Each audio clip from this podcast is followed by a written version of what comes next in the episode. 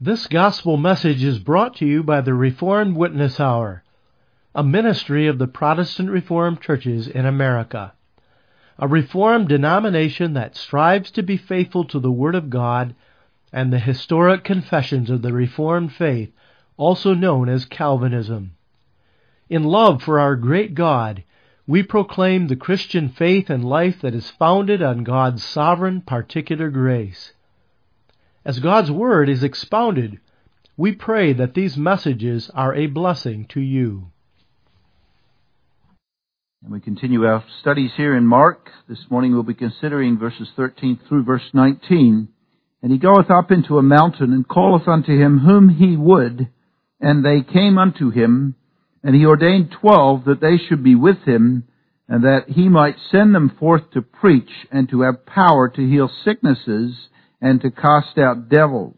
And Simon, he surnamed Peter, and James the son of Zebedee, and John the brother of James, and he surnamed them Boanerges, which, which is the sons of thunder, and Andrew, and Philip, and Bartholomew, and Matthew, and Thomas, and James the son of Alphaeus, and Thaddeus, and Simon the Canaanite, and Judas Iscariot, which also betrayed him, and they went into an house. We read this far in God's holy and inspired word.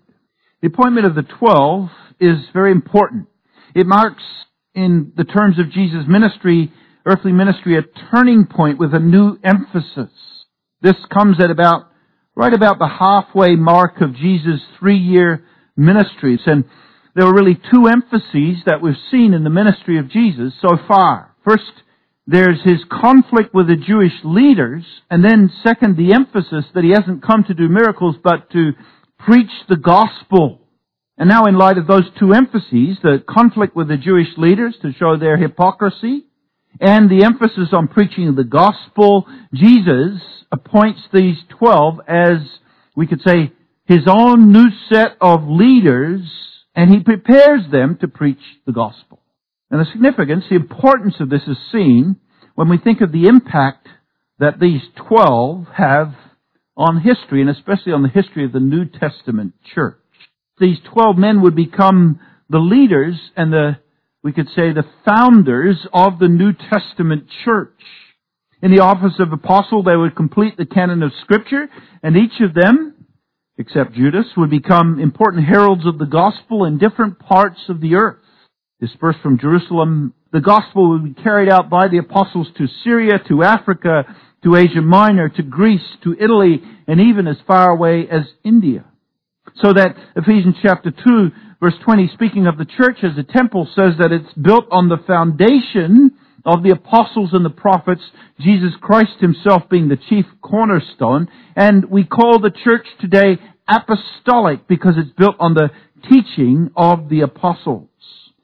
And now, here, as Jesus calls the twelve, here, as Jesus uh, begins a new emphasis in his ministry, here, the one who says, I will build my church, has this in view, that these twelve will become the foundation, foundational in the church. Not so much as people, but in their task and in their teaching. And so Matthew 16, thou art Peter, and upon this rock I will build my church, the rock of the confession that Peter made. Very significant event. Now looking more closely at the details of this event, there are two things here really that stand out. The first, what Jesus did as he called and appointed the twelve, and then second, why he did it. What he did is described for us in verses uh, 13 and 14. And he goeth up into a mountain. That's the first thing he did. He goeth up into a mountain. Luke indicates that he didn't do this in the morning, but he did it the previous evening, and that he went alone into the mountain and prayed all night. And the importance of it is, is noted in Luke that he did this before he appointed the twelve. That's significant. What did he do? First thing he did was he prayed all night. Even though he's sinless, even though he knows the heart and the character of his followers, even though he knows whom he would choose, before he calls them and appoints them, he prays. And perhaps this was a prayer for wisdom and discretion for himself in appointing the twelve, but more likely knowing whom he will choose, and we'll get to their description in a little while, he's praying for them. And he's praying for himself in regard to them this way, that he may have strength because one of the twelve will be appointed by him as Judas, who betray him. He prays for them. That's significant. It teaches us that the men whom God calls to serve in the church, your office bearers need your prayers. As we'll see, they are ordinary men. These twelve are, and, and so are the office bearers in the church. Those called to serve and lead in the church are but men. Pray for them. Pray that God give them wisdom. Pray that God give them uh, faithfulness, not only in their work, but in their personal lives. Pray that God give them perseverance and endurance in the work that they're called to do in the church. Christ first here prays. Second, he calls a large multitude to himself. That's the idea in verse 13. He called unto him whom he would, and they came unto him. Whom he would here refers not just to the twelve, but a large multitude. Luke says this, he called unto him his disciples, and of them he chose twelve. And so Jesus himself is here, as it were, moving his ministry out of the, we could say, the theater of the synagogues, and he's calling his disciples to himself. The first he prays, second he calls the multitude to himself, and then third, he appoints from the multitude these twelve and calls them apostles. Now, as you look at these verses here, verses 13 and 14, what the emphasis falls on is the author of the call. There's a repetition seven times here in verses 13 and 14 of the pronoun he and him. That's emphatic. He called unto himself whom he would, and they came unto him, and he appointed. And you see the emphasis falls on Jesus Christ. And Luke uses the word he chose. Literally the word is, it's the same word that's used for election. He elected. And it points to the power, the sovereign power of Jesus Christ, not just in election, but even in the appointment of these twelve. And that's very unusual. If you lived in this day and you followed a rabbi, you chose the rabbi, but Jesus doesn't ask here for volunteers. This isn't based on the willingness of them to follow him, but he chooses them. He says, come to me. He says, I'm going to prepare you and I'm going to send you out. I'm going to commission you. And so in Ephesians chapter 4 of the apostles, it says he gave some apostles. Christ did this. And that's the emphasis here in these verses. He chose them. He made them willing. He prepared them. And he sent them. Why did he do it? What was his purpose? And that's the second part here in verses 14 and 15, which mentions three things, three reasons or uh, three purposes in his appointing the twelve. First, it was it's expressed this way in verse 14, that they should be with him. That they should be with him. Now in the first place, that shows us something of the humanity of Jesus Christ. He had a need for human companionship. Hebrews tells us he was touched with the feeling of our infirmities. Just as he needed sleep and food, so he needed friends. He didn't need the disciples in this sense that he couldn't do his work without them. In fact, when it comes to the end of his work, on the cross, then he suffered alone and they all forsook him. But the Bible tells us that he was made in all points like as we are. And that included his need for companionship. And in fact, we see among the disciples, as they're described that, because there are three who are the inner circle, and there is one who's described as the disciple whom Jesus loved, a closest companion, a soulmate. He chose them to be with him. But it points to more than that, much more than that, because Jesus didn't just do this because he wanted some close friends, but what's in view in this phrase, to be with him, is a special relationship of discipleship and training. He appoints them now so that over a period of a couple of years they can be equipped for the role that they will take up in the church as apostles and leaders. And what's important here is to see that this instruction that he's going to give to them is not is not so much a structured classroom-like intellectual training, but it's through fellowship and intimate connection with Jesus Christ that they are spiritually prepared. Think about that for ourselves. We're spiritually prepared through intimacy with Christ and with the body of Jesus Christ. We should put a priority on that. So that's the first purpose, that they might be with Him. Second, that he might send them forth to preach. And this, of course, was the primary reason that he called the twelve, but it's mentioned here second. And that's important because it, it tells us that the thing that qualifies one to be a herald of the gospel is not intelligence or ability to speak or charisma, but intimacy with Jesus, that he knows Jesus. That's necessary. That qualifies one, first of all. And we are prepared through that intimacy with Christ to, to herald the gospel. But this is his main purpose, that he might send them forth to preach. And that, of course, reflects the main purpose of his coming, which has been the emphasis here in the first chapters of the Gospel of Mark, chapter 1, verse 38. Let us go into the next town that I may preach therefore, there also for, therefore came I forth to preach. That's why I came. And he appoints the twelve to be the first preachers and heralds. Their preaching will be as Paul puts it, the power of God unto salvation as heralds of Christ. And that's going to be reflected not just in these twelve, but in the, in the New Testament church. Christ's purpose in coming, and now his purpose in sending out the twelve will be the purpose of the church. It will no longer be a national church. It won't be limited by geography or race, but it will be a church that proclaims and heralds the gospel to the ends of the earth. It will be a church that witnesses, and the witness of that church will be used by Christ to build and to gather his church from the four corners of the earth, that he might send them forth to preach. And then verse 15 mentions a third purpose, and to have power to heal sicknesses and to cast out devils. Miracles, a miraculous power. Now you see here that that comes third because that's not his primary purpose, but it is his purpose with the apostles and in the apostolic age. And at the very end of this gospel, Mark chapter 16, uh, verse 20, they went forth, that is the apostles after Jesus' ascension, they went forth and preached everywhere. You see, that was their primary work. The Lord working with them and confirming the word with signs following. So the signs, the miracles followed to confirm, and Paul speaks of these miracles as the gifts of the apostles during the apostolic age, a special and unique gift that was given to the apostles. And its purpose was to identify the one who they declared and proclaimed in the preaching as the one who had come from God, his divinity, and to identify his word and to call attention to his word in the gospel. So this is the call, the call, the important call.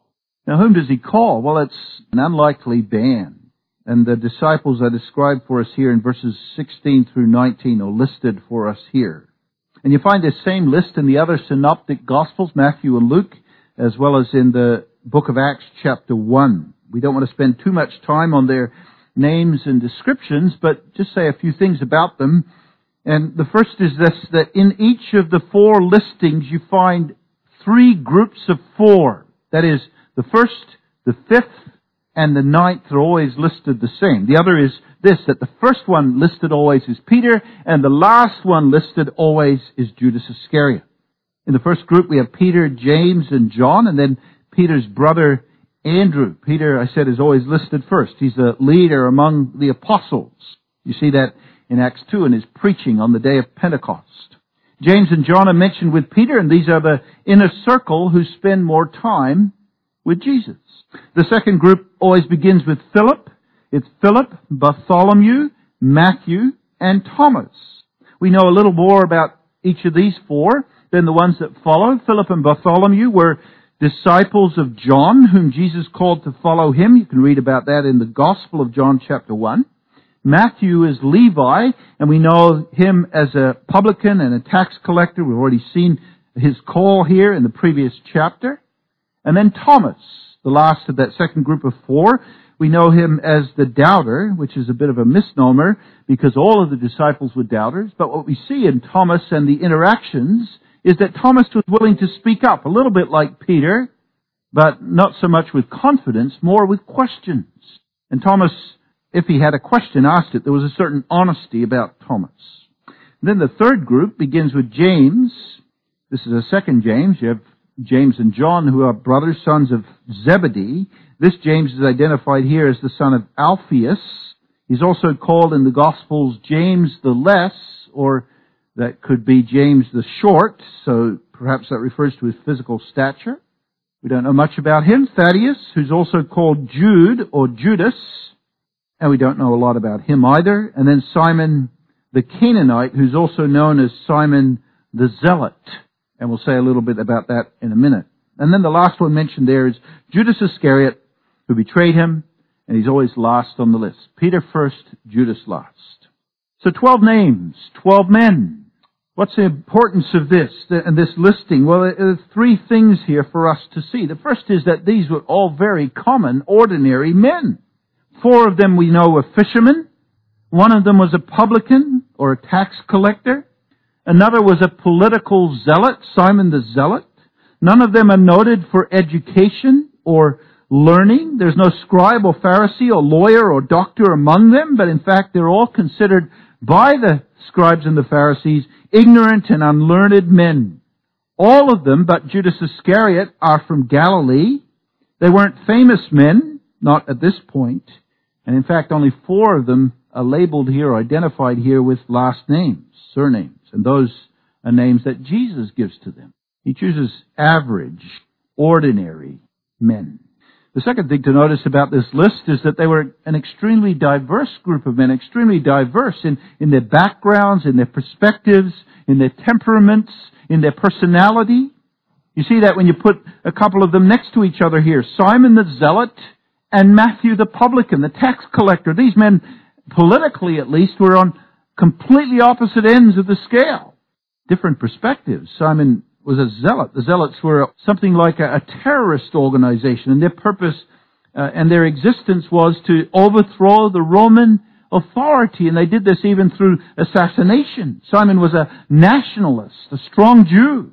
Matthew, on the other hand, was something more like a traitor. He worked for the occupying enemy, and he did this, did this for his own personal wealth and gain. He was willing to give up loyalty to Israel for his own comfort. Despised he was by the Jews as a traitor. So these two men, and now here they sit together as Jesus' disciples. Well, you can see this as you look at their personalities as well. Think of Peter, impetuous Peter, James and John labeled here sons of thunder. Later they want to call fire down from heaven on the Samaritans who won't give them food and rest. And then on, on the other hand, you've got Nathaniel who sits, watches, contemplates under a tree. Or Andrew, apparently Peter's older brother, and he's almost anonymous in the Gospels. So quiet. So there's this diversity. These, these men weren't clones of each other. And then the third thing for us to notice about this list is that these, this is a list of imperfect, sinful men. Imperfect and sinful men. And that becomes very obvious throughout Jesus' ministry. You think of the pride of Peter or you think of James and John and, and, and their self-interests. Or you think of Matthew and Simon, who we've talked about already. Matthew the, the tax collector, Simon the zealot, sinful men.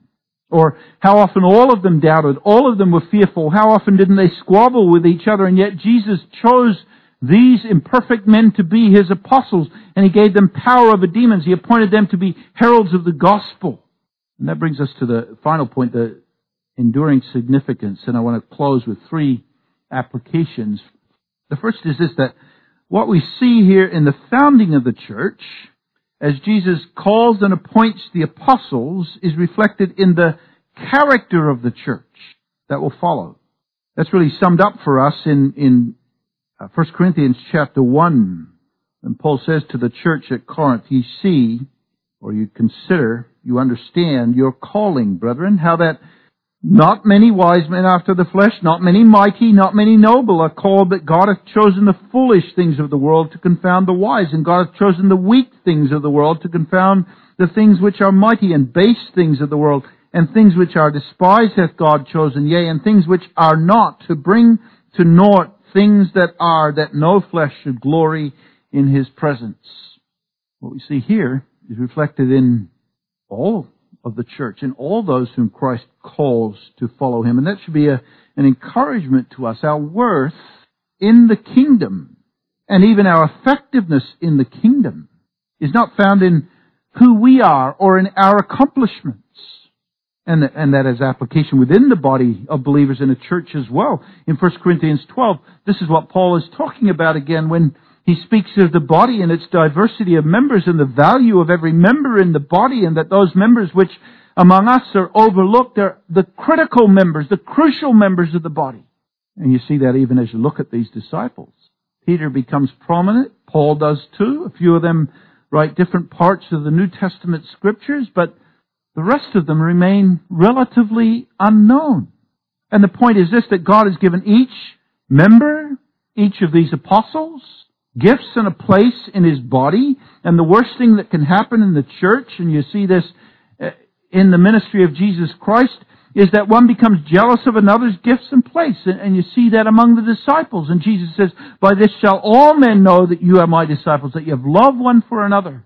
And the place where God has put us, there we are to be faithful. There we are to put our gifts to use. And God will do with, with us and with our gifts as He pleases. One plants, another waters, but God gives the increase. And what's important for us to see is that we all need one another in the body, and we are all needed in the body. The second point of significance that we see here is the, is the power of the grace of God. Not only God's power to use weak means, not only God's power to call sinners from darkness to light, but His power to change and to transform sinners. He calls us he calls us as unique individuals, but He calls us in order to change us. And you see that here in these twelve. Just think of the Apostle John. He's probably the youngest of the twelve. He's also the one that we know as the disciple whom Jesus loved, closest to Jesus. And as we read his epistles, we know him as the apostle of love. Over and over in 1 John, beloved, let us love one another. But you see what he's called here Boanerges, son of thunder. That refers to his zeal. He's a zealous individual. Not zealous like Simon politically, but zealous religiously. Zealous for the Lord. And in that zeal, there's a, there's a lack of love. We see that when he wants to call down fire from heaven on the Samaritan. We could call him as a young Christian one who has misdirected zeal, but then look at who he, by the power of God's grace, becomes. You read his letters and they, they're effusive with love. And we'd say, if we knew him when he was young and then read those things, who'd have thought? Who'd have thought? But that's the power of God's grace to transform, to bring repentance and change, to produce meekness and an emptying of self. And that's what it is to be a disciple, isn't it? To, to forsake all and follow him. They brought nothing, and he transformed them by the power of his grace. And there's one more thing in closing, and it's this description of Jesus' purpose in calling the disciples. He called them to be with him. What that describes is friendship, fellowship, communion. And I said Jesus needed that, but Jesus also creates that. He creates that. Later he says to the disciples, I call you no more servants, but friends. And he speaks to them as friends. And that's the good news of the gospel, isn't it? That he brings us into friendship, covenant friendship with himself. And it's not just a friendship between us and him, but it's a friendship that he creates in the church. It's, it's described as the unity of believers in the body. Yes, there's a diversity. And yes, there's change that comes through the power of the gospel, but there's especially this, a, a unity that we're brought together in one body. Not uniformity, we're just like each other. Unity with diversity, in which we recognize differences, we respect those differences, we thank God for who the other members are, we are sharpened by those differences, and we learn we're changed through the communion with other believers. And that really shows us the beauty of the church. There's nothing like it in all the world. These don't come together because they have a common interest, but they come together in the Spirit and in faith. And that's what brings us together as a body of believers too. And that's the power of the gospel of Jesus that has called us to Him. Amen. The gospel message you have just heard was sponsored by the Protestant Reformed Churches through its radio program, The Reformed Witness Hour. We hope that you have been edified and encouraged by this message.